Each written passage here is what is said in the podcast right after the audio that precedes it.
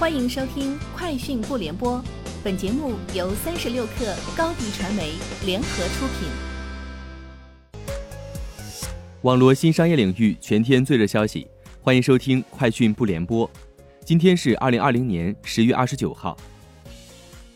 从接近 T 三出行知情人士处独家获悉，T 三出行即将上线出租车服务，用户可通过 T 三出行 App 打到出租车。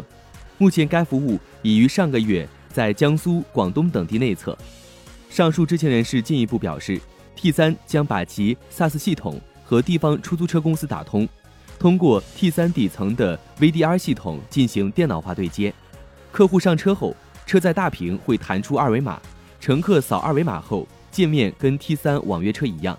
通过这个二维码，乘客可以对该出租车的服务进行评价、行程分享、付费等。去哪儿网 CEO 陈刚在携程全球合作伙伴峰会上分析了疫情下的用户需求变化。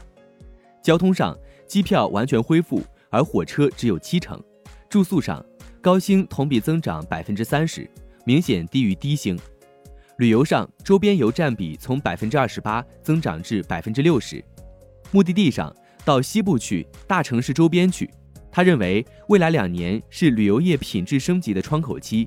平台开放流量、数据和金融支持，加上合作伙伴升级供给品质，将带来品质增长的机会。三十六氪获悉，私域电商领域 SaaS 服务商有赞正式发布双十一私域运营红宝书，专注于商家私域运营，从推广获客、成交转化、客户留存、复购增购、裂变分享、分销选货、直播带货等全流程提供了详细攻略。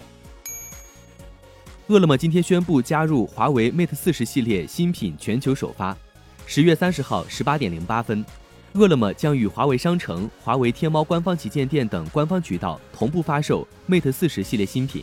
发售当日，用户通过饿了么 App 下单即可购买华为 Mate 四十、Mate 四十 Pro、Mate 四十 Pro 加等新品。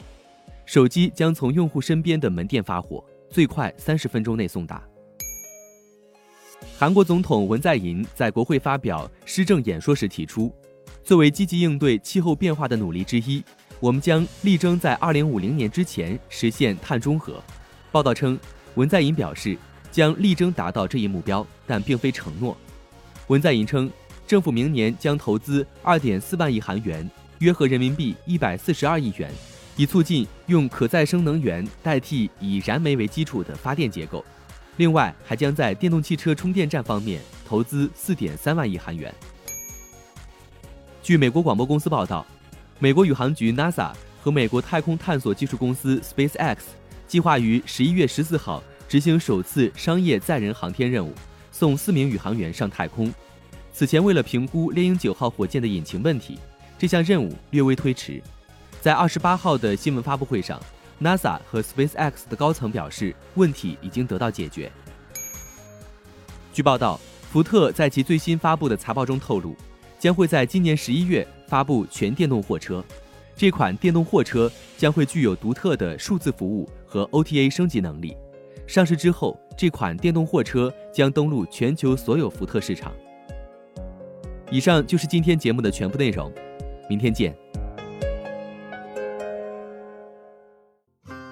欢迎添加小小客微信，xs 三六 kr，加入三十六氪粉丝群。